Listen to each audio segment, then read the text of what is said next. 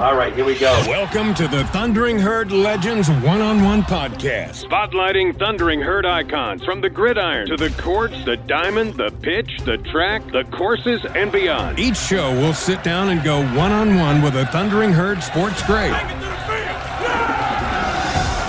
Here's your host, Jason Toy. Our Thundering Herd Legends one on one podcast continues here in our series. Jason Toy here with you, joined now by one of Marshall's greats. He uh, had a great career in high school in the tri state area, also a fantastic career with the Thundering Herd, and uh, a nice career, a really great career in the NFL as well. We're talking about the great Jason Starkey. Jason, buddy, how you been? Hey, Good afternoon, Jason. Good to good to have you uh, to talk to you today. Yeah, it's been uh, it's been a while. It's been a, quite a while. I know uh, with you living in Texas, kind of makes it hard to kind of bump into folks around here like we like we do around Huntington time. It is, you know, and uh, it's it's a double edged sword. You know, it's a great opportunity for me here in Texas uh, around football, and now in a, in a new career.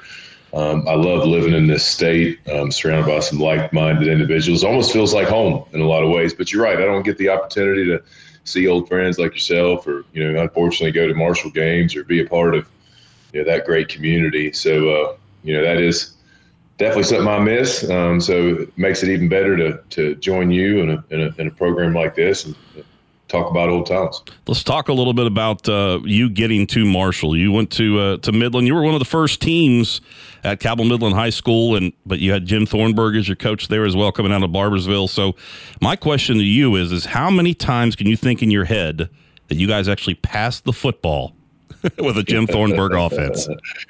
Oh, I don't know the exact number, but my guess is you can probably count it on two hands. you know, and uh, and you know, it was, it was fun because, you know, he asked Coach T, I was actually talking to him this week. He, he gave me a call. He heard I was in town. So he yeah. called me and got on my butt about not coming by and seeing him. So I won't make that mistake again when I come back. But, uh, no, I mean, we were, we were a competitive ball club, and, and, and Coach T, you know, he pretty much raised me. You know, I was, I was fortunate enough to be one of the kids that, that grew up in that program on the sidelines as a young man, as a water boy, watching my older brothers play and go through the Barboursville High School program.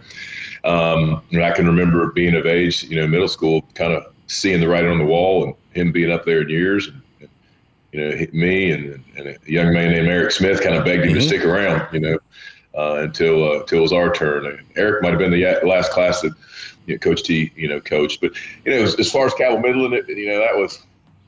I mean, for a lot of us, I'm sure my friends from Milton too, it was tough. You know, it was tough being the first of anything, really. But especially when you talk about a high school kid, you talk about a a program, you know, that uh, you'd been a part of since you were a child in Barboursville and within Milton, and then all of a sudden, you know, you're in high school and, and, it's your turn, and then you know, then the deck gets you know shuffled up, and, and you got to go be a part of this at the time biggest school in the state. Yeah. If I remember correctly, our enrollment was larger than anybody else. In the state, there came a lot of high expectations. You know, we, we were supposed to uh, win all the games and win a state championship, and unfortunately for us, you know, we, we didn't measure up to that, and, and I take a lot of responsibility for that because I was I was one of the captains on that team, and you know, we, we, we got beat, if I remember correctly, in the first round of playoffs, which, you know, early exits was not something I was accustomed to under Coach Thornburg. And that was difficult to be a part of. But grateful for that experience, grateful for that part of that, my story. Uh, met some amazing people, um, you know, as a result of consolidating. And I'm proud to be, you know, the first graduating class from Cabell Midland. I love, you know, checking in on time to time with what Coach Sam's doing there. You know, you know, I've got I've got friends that's got kids, you know, that's that's going through there or graduating from there. So that just, you know, explains to you how old I'm getting. But uh, it, it was it was a neat experience. Was football something you talked about your brothers and, and watching them and being on the sidelines? Was this something that was instilled in you early? Was it in the blood? uh, for Jason Starkey just after birth on this, and that's what you wanted Man, to do? ever since I can remember, I can remember wanting to be a football player. I mean, it, my earliest and most fondest memories is growing up on the streets of Highland Drive trying to put together a sandlot game, you know, with the Steve Hasses of the world. And, you know, I was, I was fortunate enough to hang around uh, older boys. Um, and I say that because they, they kind of helped raise me. You know, back then we didn't have all the technology. So, you know, I think it was Nintendo. You know, I was always trying to get for Christmas, and Santa just never brought that. So I, I, was forced to go outside like a lot of us, and we played a lot of football. And, and you know, I remember you know cutting out all the newspaper clippings and being a big avid fan of Barboursville High School, and and uh, held on to every game and and the result, and uh, and just couldn't wait till it was my turn. So yeah, I, football's a big deal. It was what was on the TV every Saturday, every Sunday. Uh, it's what was talked about around the dinner table. My dad played for um, uh, uh historically great uh, program in Magnolia High School up in Wetzel County, and he was a three-sport All-State um, athlete who actually played at Marshall. A lot of people don't know that he was uh, hmm. on the mid '60s team, and '67 uh, was his last year, and you know, and so uh, I grew up looking up to my dad and looking up to my brothers, and always wanting to kind of follow their footsteps, and, and at the same time, kind of blaze my own path and create my own legacy, if you will. I'll say, was it written in the Stones deal that you uh, that Marshall was the place for you to go to when you came out of high school? You know, it wasn't. Um, I've come from humble backgrounds, and you know, I've always had big dreams and never been, you know, I never visualized myself playing college football. To be completely honest, um, you know, and I was really concerned at a young age about my ability to to measure up as an act, you know, as a student. You know, I had a lot of adversity academically in middle school. It's it's crazy that you reached out to me this week because my former eighth grade middle school English teacher, Mister. Uh, Lake, we're going to do a podcast in the Christian community next oh, yeah. week, and um, he and Mr. Gerald, my math teacher at the time, were a big part of my story and, and turning things around academically. But I, I never dreamed of playing college ball. And, and when I did catch myself dreaming, it was really, I hate even saying this is sacrilegious, but watching Major Harris, you know, yeah. and WVU. And with my dad coming from northern part of West Virginia, I got a lot of, unfortunately, I got a lot of family that's Mountaineer fans, you know. So, um, you know, I dreamed of that. And then as, um, and as my career in high school started to unfold and, and some and some neat things were happening for me, and and, and some people were sending me you know interest uh, letters. Um, Marshall was a part of that, um, but I kind of had hopes that WV was going to be a part of that. They never were, and uh, so therefore the resentment was born, and uh, and it manifested appropriately, and uh, and now uh, I'm grateful for the way things turned out, to say the least. And you got the Marshall, and you know you I've known this. We've talked a lot about this in the past with you know, it's a brotherhood that you develop there. I know you had it there at uh, Barboursville, and of course you got to to Midland as well. But when you get to Marshall and you play the four years, you go for championships, you go for, you know, you go for the titles. You know that, and I always the one thing I always remember about with you guys in that team was that final walk you guys did on the field. Uh, just with you know with you and Pennington and Chapman and those guys, just to, after that bowl game up up in Detroit, and just that final walk you guys did. I remember just kind of watching that. I've always been blessed to be surrounded by giants. Yeah. You know, I, I felt that way in high school. Um, I felt like I was the lucky kid that just had great teammates. I definitely felt that way at Marshall. Um, and, and I felt that way when I went in the NFL. But when I compare all three experiences, you know, whether it be Friday, Saturday, or Sunday football, by far, head over heels, greatest experiences of my athletic career was was there in Huntington playing for the herd. Um, and it was really um, a direct correlation with the relationships that were developed during that time in my life. I mean, you're talking about a, a, an impressionable time in a young man's life um, where where you can easily be swayed and influenced in, in, either direction. And I was just extremely blessed in hindsight to have Chad Pennington, you know, taking snaps from me, and just to have his father, Coach Elwood Pennington, to be in the locker room, mm-hmm. and to have you know greats like Doug Chapman, but a lot of greats that came to that team that didn't come there the first year, like a Giradie Mercer, uh, Paul Toviessi. Uh, you know, I mean, we just we just had a lot of uh, Andre O'Neal, a lot of high character, you know, um, athletes that could play ball. But I just think what made us great is the enormous chip that we had on all of our shoulders, and uh, and the high level of accountability.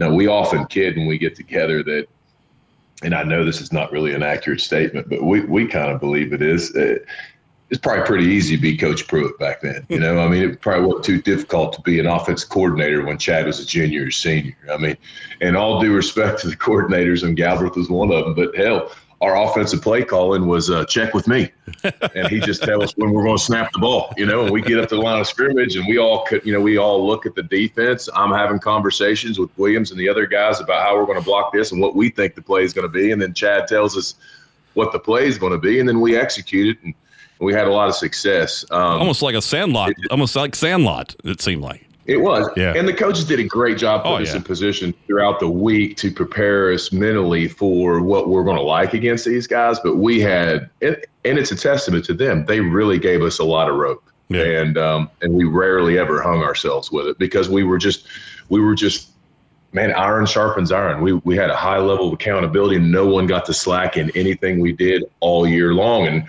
if I may transition for a moment, that's what I love most about Coach Huff. Mm-hmm. Um, he comes in from the opening press conference. It's not about play for championships, and I love his play on that concept. It's about be a champion, and everything you do, starting right now, whatever your role is, be a champion, own it, um, and compete within it. And and that's really a testimony to what I got to experience back in the late '90s, which was just really handed to us from all those in the late 80s and the 90s. Mm-hmm. I mean, it's just it, it was really next man up uh, what are you going to do with this gift you've been given, this opportunity you've been given?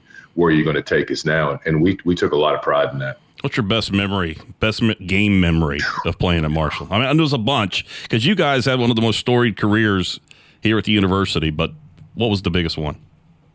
I mean, I tell you uh, a few. I got chills just now. Um, a few of them. I got a few of them, but I would say the first one that pops into mind is is Clemson. Yeah, um, and not just the game in general. It was really that last drive for us. Um, you know, I had a personal foul in that last drive. May have had two. Um, I was there. I remember. I, can, I can remember we went a hundred and some odd yards um, to cover up for a, a lot of miscues, or, or, we'll call it bad calls, to inevitably you know punch the punch the ball in. I think Doug's the one that scored that we all knew we were going to win. There was never a moment of doubt, not just in that moment, in that drive, but to my earlier point, in that entire year mm-hmm. leading up to that game. To me, there was a vivid memory of a fundraising event that we attended that Coach Sonny Randle was speaking at. He's behind the, the podium, and we all know we got Clemson, you know, week one he's up there talking about the tradition in Clemson and how they run down off the hill and touch the rock. And he talked about this one young man from um, Florida State and how he came out on the middle of the field and challenged him to come off that hill and all that. And he was talking about Deion Sanders. And in that night and in that in my mind, Starkey, you know, decided I'm going to do that, you know, and so it's just that was the hyper focus that I, as an athlete, and we as a team had, you know, six, seven, eight, nine months prior to, you know, what turned out to be one of the biggest games of all our collegiate careers. Um, we knew what it was going to take in January in order to be successful in August, and all of us were willing to pay the piper in order to be prepared for that day. And it was neat when the seconds ticked off, they missed the field goal and we won. Um, and it, it was a lot of fun. That, that, that was a good memory, that one. I had a great one. That was a, a, great one for me on the different side because I had transitioned uh, before you got here from trying to be a player, and I was a walk on here. But I went into the broadcasting side of it at that time, and I was actually doing the, uh, the we were doing radio and television for that game. And that was a, that was such a huge deal for the university because we also got to do a hit on SportsCenter as well because that was I was that was a big thing for me because I got to do a hit for SportsCenter and ESPN News with Pennington on the field after the game, surrounded by Marshall fans everywhere. That was just a huge deal for us. That was a, that was a landmark win, I think, for for the program. I agree. and It's one of what we now have, you know, many. Many, uh, yeah. But yeah. It, it, and I also remember Coach Randle, you know, at the end, and, and, and really, I think it was Keith. Yeah, we were um, doing the broadcast you know, together. Yeah. Yeah, I think you know it wasn't an upset because you know Marshall was picked to win the game or something like that, and it just and, and again that's just an example of yeah. of the ego, really, you know that we all had. You know, here we're going into Death Valley playing in front of eighty thousand fans with the expectation that we're going to win. And honestly, when the smoke cleared and we all got together in the rooms the following day, there was no patting each other on the back. We were all kind of a little pissed off, and the reason was we got in the red zone three times early in the first half, and we came out with two field goals, and everyone knew we could be better. Uh, it just turned out that wasn't the type of team that we had that year. We, you know, our offense rode the, the coattails of our defense most of uh, the 99 season, and we were only undefeated because of great performances from our defense. Um, but uh, it, it just that's that's an example of who we were as a team. It didn't matter who was going to step up, but great players make great plays in big games, and, and I know a lot of us took turns doing that. And it was it was fun to be a part of that. Jason Starkey hanging out with us here on our Thundering Herd Legends podcast. And Jason, let's make that transition from playing at Marshall to the NFL. You go and you go as an unsigned free agent uh, or undrafted free agent uh, with the Arizona Cardinals before you spent your career. What was that like? And basically you come in when you don't get drafted and you come in as undrafted, you're an underdog right away. You got to. It's a hard work to make that roster. That'll be the golden thread that binds this whole podcast together. I've been an underdog since day one, but you know, for me, um, again, never ever dreamed of, of playing on Sunday. I was just so grateful I got the opportunity to play as much as I did on Saturday. But as we you know, wind down our season and in that off season, you know, everybody, it was kind of a thing to do is get an agent, you know, and everybody had, you know, Chad had all kinds of them wanting him. And, and, and a lot of my, my brothers did. Um, so I had a guy that was interested in me I'd never heard of before. I had already applied for the master's program and was accepted and was pursuing um, my uh, goals to be a child psychologist and stay at Marshall. And, uh, and I signed on with this guy. And so we go into draft day in the back of our mind thinking there might be a chance. You know, he's talked to us enough to where we think we could be a late draft pick. So my dad and I watch the draft. And obviously, I don't get picked. And, and I was excited for those that did. A lot of my teammates did. I was really excited for that for that recognition for our program, our school, and our town. Um, but I was also disappointed because I kind of got my hopes up. I didn't get a phone call after the draft. A lot of my friends did. And I just felt like you know, it was slipping away. And, and, and I let myself get my hopes up and it didn't work out. And so I was pretty disappointed. So anyway, fast forward several weeks and this agent talks me into playing arena football. And, uh, which was a big decision for me at the time because as I mentioned, I was already accepted in the master's program and I was trying to move on in my life. I mean, football is this kind of sport. It's tough mm-hmm. when it's over. It doesn't matter at what level. I mean, it doesn't matter if high school is your last game, college your last game, or you know, obviously NFL is your last game. It's tough to let go. It's just you don't get that. You know, you can't go play a pickup game of ball, you know, in that sport. And so I was transitioning in my mind. So I thought uh, into the next chapter of my life, and agent talks me into considering arena ball. He had plenty of people interested. When he went through the list, you know, whether it be Albany, New York, I'm like, heck no, I ain't going to New York. It's freaking cold. Columbus, you know, I'm I'm out on that.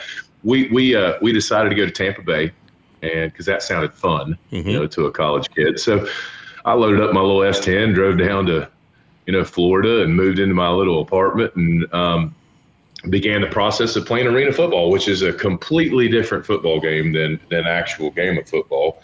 And uh, and I wasn't very good. I mean, about five weeks I was in the shift and and rotating in games, and I played this one game and all my special performance bonuses were on the defensive side of the ball because they signed me as a center. And so when it, we were on defense, I'm trying to make money. And so I essentially wear myself out. Now I got to play offense. And, you know, I gave up a lot of sacks and, and just had a terrible game. And I'm leaving the arena that night thinking to myself, I'd made a huge mistake that I wasn't, you know, wasn't transitioning into reality. And I was holding on to this hope that maybe someday I'll play ball again.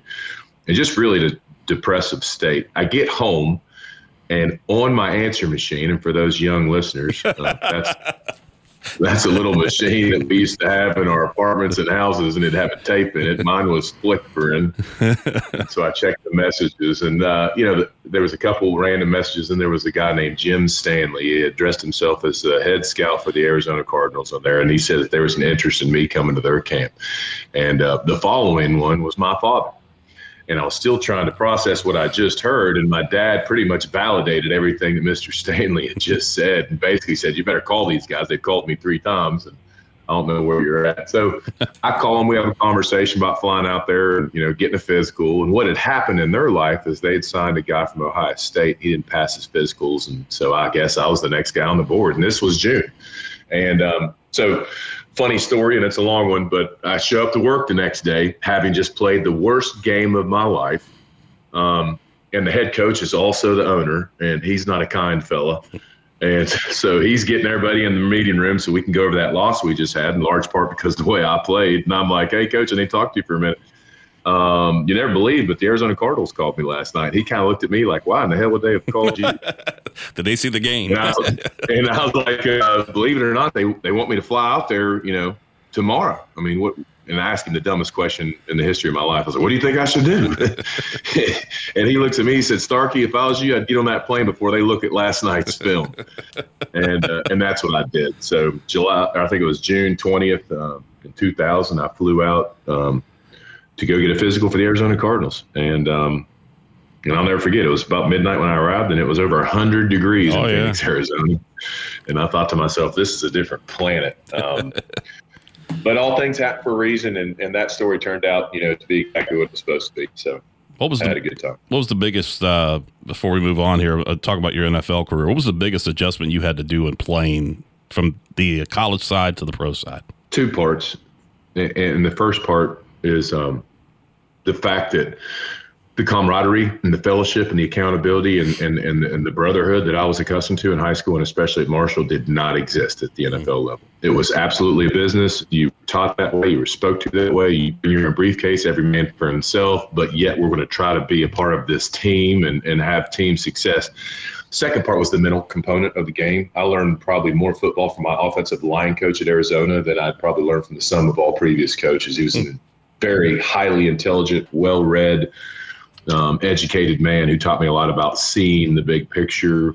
Coverages became a part of what would dictate the box to me, and it really helped me grow and mature, you know, as a football mind. Let's talk a little bit about the the things that happen, you know, there on the back end of that, and what's kind of transition for you where you are in your life right now. And obviously, you talk a lot about addiction. What what got you into that? And I don't know about this that type of question, but what got you to that point? that things started to go downhill. So my, yeah, of course. So my story's you know pretty well uh, recorded, mm-hmm. and for those who may not know, um, you know I injured my shoulder going into the second year of my NFL career, playing the Chargers in our fourth preseason game. Uh, what what occurred is my shoulder subluxed, which is to say it popped out, popped back in, and in that moment, I've since learned my my labrum was torn, you know, from from that joint and it was a painful experience. And I had a decision to make, and, and, and the decision was, you know, made based on fear of getting cut. Um, and so I and I chose to stay in the game, you know, because I had seen friends of mine who were drafted get cut um, when they, you know, revealed they were injured, whether mm-hmm. it be mm-hmm. their knee or whatnot. So I didn't want to get cut. I didn't want. I didn't want. I didn't want that to be over. So um, after that ga- game, pain pills were introduced into my life, and um, and they completely rocked my world and changed the way I felt. You know, to that point, I'd been afraid of everything. You know, afraid of failure, uh, afraid of success, mm-hmm. um, afraid of adjustment, afraid of change. You know, uh, just fear ran my life. And, and when I took those Percocets um, on that bus leaving that stadium in San Diego for the first time in a long time, I wasn't afraid anymore. You know, actually was kind of full of myself. You know, I thought, why in the world would they cut me? I mean, this was the fourth preseason game. I just played an entire game against the Chargers with a shoulder that was in excruciating pain. I was afraid to say they were going to cut me before I took the pills, and afterwards, I wasn't afraid of anything. Um, and I tell you that just to let you know that over the course of my next three years of my career, you know, I became severely addicted to pain medication and anything I could get my hands on that would change the way I feel. And that all started under the pretense of I was doing what was necessary in order to continue this career, this dream opportunity, if you will. But it really manifested into a, a severe addiction um, to drugs. And um, and what originally I told myself I'm just going to take these as I need them or as mm-hmm. prescribed. It quickly manifested in I need them all the time because I'm emotionally unstable. I don't like the way I feel. I don't like the guy I see in the mirror.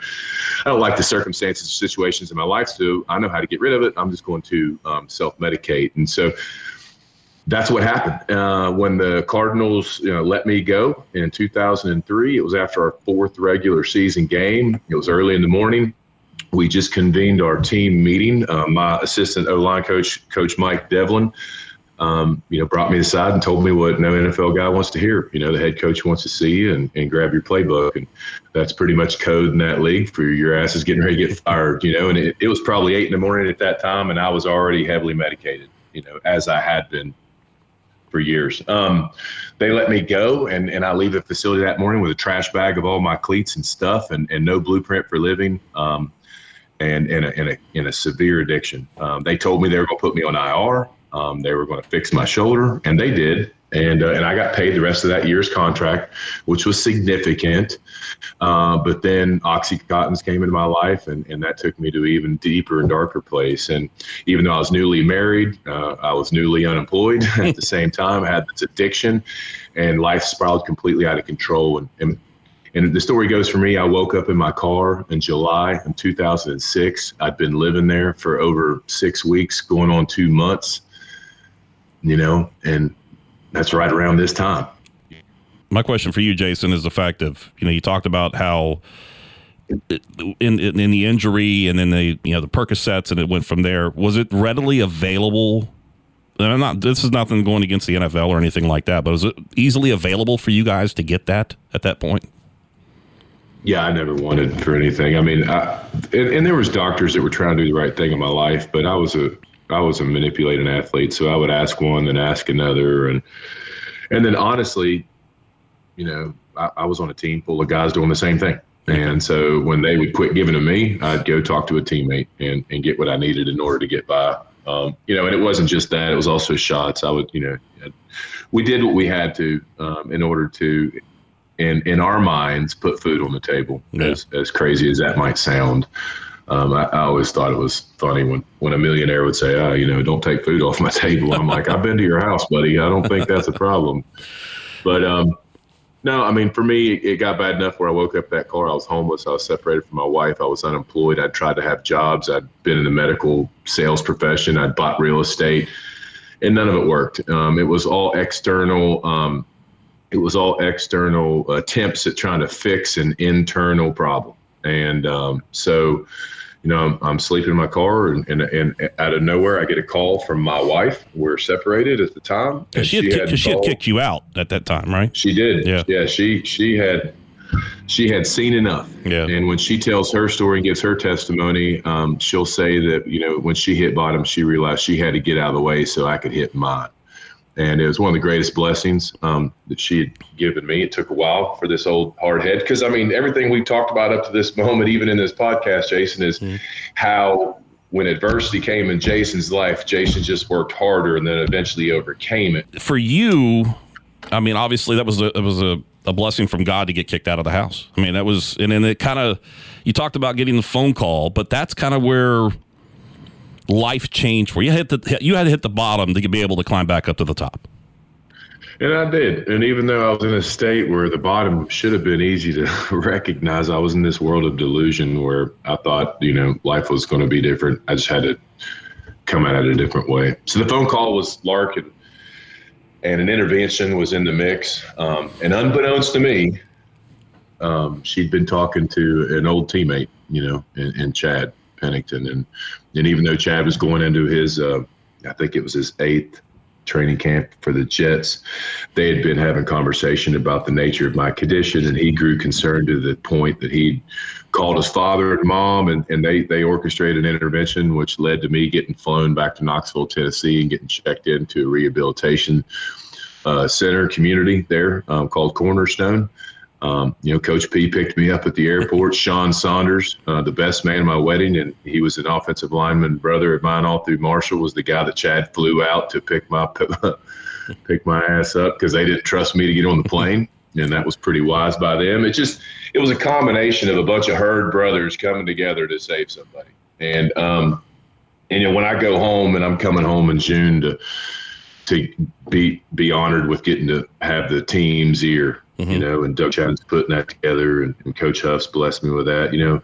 And as I work on what that message is going to look like, it really the, the only thing I can give them with sincerity is my experience. And my experience in going through that program is I had the opportunity to establish relationships that were meaningful enough that you know, literally ten years after I left, they showed back up at my worst and saved my life. And um, and that's that's what that's what football can do for anybody, and that's especially what Marshall football can do for a young athlete. So when I see a kid leave, you know, it breaks my heart and almost take it personal because to me it's like, darn it, man, he missed it. He he didn't really have the experience that I was blessed to have, and and you know, and so I don't know. It's going to be fun to come home and, and have a conversation. Hopefully, get to know some of these young men on a more intimate basis. But that's that's my story. You know, I went to treatment and and I haven't had a pain pill since. you know, I've been sober since July 25th, 2006, and I've had the opportunity to speak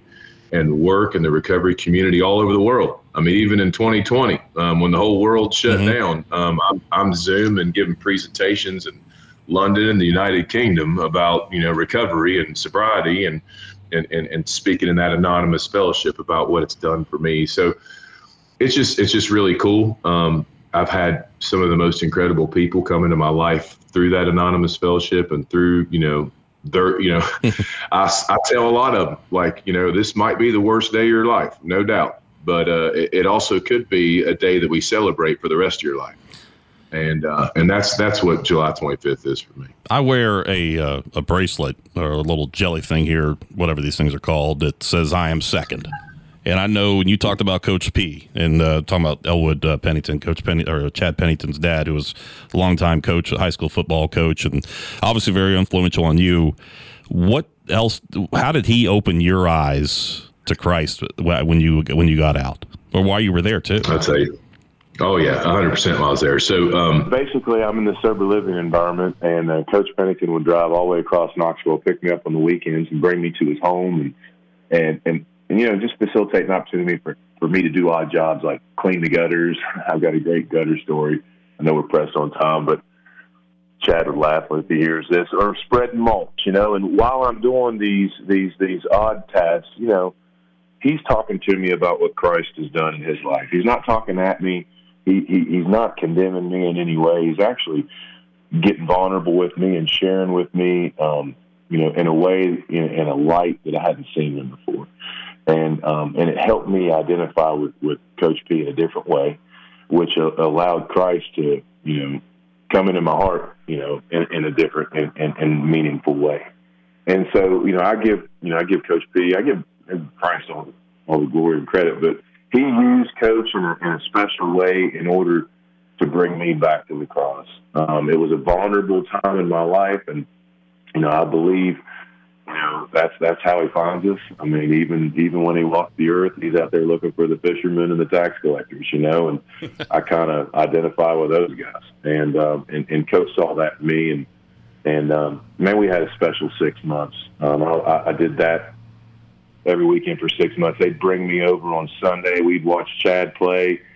Um, you know, and football was it was tough for me to watch back then. Um, I really felt like I'd messed up in a big way and squandered a great opportunity with my drug use, and so it was tough. You know, uh, but they helped me, you know, heal that wound through rooting for my boy. Um, we'd all dress in our green and white, and, uh, and Denise would fix a great meal, and, and we'd sit there and break bread and, and watch, you know, watch my best friend you know, compete at the highest level. And they just loved me, never judged me.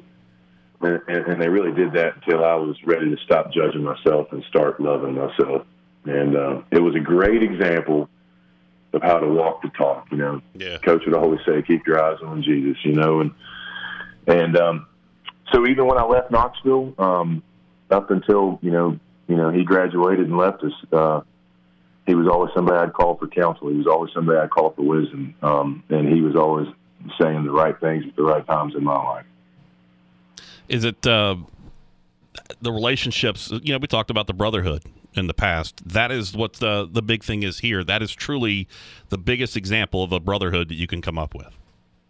It is, and and as I was mentioning before, um, when I do get opportunities to talk to young people that are considering Marshall or at Marshall um, it's really what makes our school so unique. Um, we're a small community of blue collar families um, who just love, you know, our story, embrace our tragedy, and embrace our successes that we've had since, you know, November 14, 1970. And and I just couldn't think of a better community to be a part of. Um, we're humble but proud. It's a weird combination, but we do it brilliantly. And, and these young boys have an opportunity within a community like Huntington, in a, in a, in a place like Marshall, to establish relationships that are so meaningful that could impact their lives in a positive way for the rest of their life. I believe football and college football in general has that capacity, but a lot gets lost. And I've been in big locker rooms at big time programs, and I'm telling you right now, even on Sundays, a lot gets lost when when there's a lot of glory being sought after. Um, you know, and, and, and I just think that, you know, we have a beautiful combination of all the necessary ingredients back home at Marshall, and especially now under Coach Huff. And especially with him not only embracing the, the history and the tragedy and the success, but embracing the alumni in a way where he's hired a bunch of us. He's wanting all of us to be involved. I've never felt more welcome when I came home for the green and white game that I did. He's the head of that and, and the driving force behind that. And that is by no means taking away anything from his, you know, the, the men that came before him. It's just really, you know, it's just really celebrating his approach. And you know, I love our school, and I love the the men and women that come and lead our programs. But I'm really excited about the direction we're heading under his watch. He's an outgoing, outspoken, all inclusive, minority head coach that's got me fired up all the way in South Texas. I'm ready to grab my part of the rope and pull it as hard as I can. So that's where I'm at on Coach Huff. I can't, Navy can't get here quick enough. I'm ready to go to Annapolis right now. well, you know, in, in, life for you, as we get ready to wrap things up, you know, you go from the bottom, like we talked about, getting back to the top. You were the underdog that uh, had everything going against you there, and a lot of it was your, and you admit to this, a lot of it's your, your own self making in that aspect. But I mean, life now for Jason Starkey is a good one. You coach high school football, which I know was very hard for you to, to leave, but it was an opportunity for you to be you, to be the father, be able to coach your son, to be the husband that uh, you need to be to your family as well too. And you know, I would assume life is pretty darn good right now for Jason Starkey. Yeah, and as we wrap this up, Jason, thank you for having me on. But I will say this, man, if if my testimony is representative of anything, it's redemption, restoration, and grace. You know, everything the enemy meant to steal, kill, and destroy in Jason Starkey's life and the lives around him a loving God through the grace of Christ Jesus has restored tenfold. You know, I never dreamed when I was a young boy on the sidelines of Barboursville High School that I was going to grow up and be an addict and an alcoholic.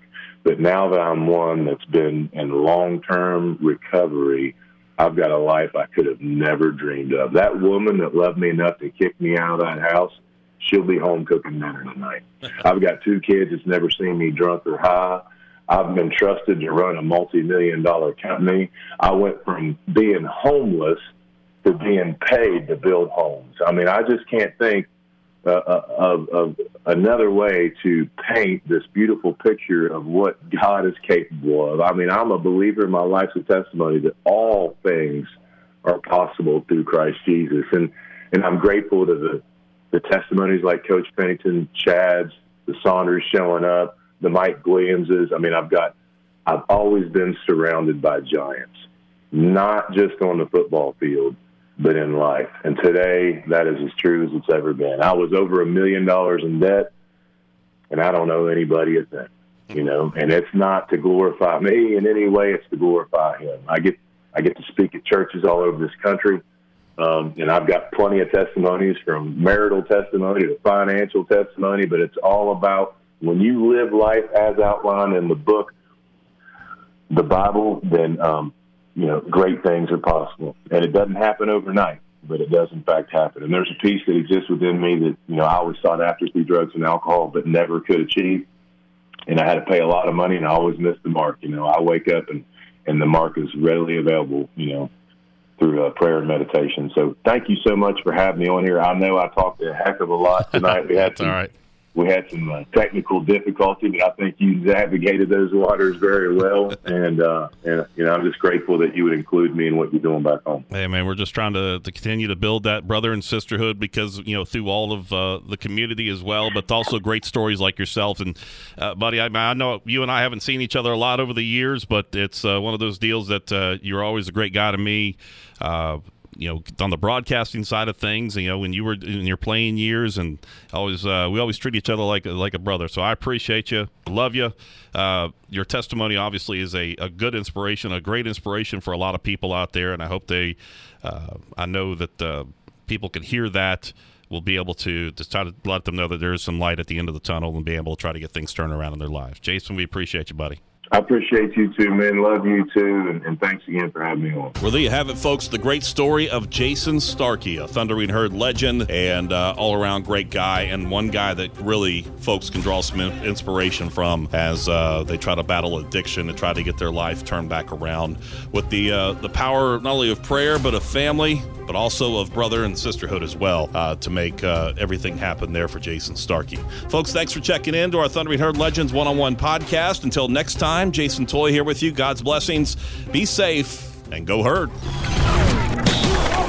You've been listening to the Thundering Herd Legends One on One podcast. Thank you for checking us out, and don't forget to subscribe to this podcast. If you want to contact us, you can email us anytime studio at bigbuck1015.com or find us online at bigbuck1015.com. The Big Buck Thundering Herd Legends One on One podcast has been a production of Kindred Digital, Toy Production Services, and your home for the legends, Big Buck Country 1015.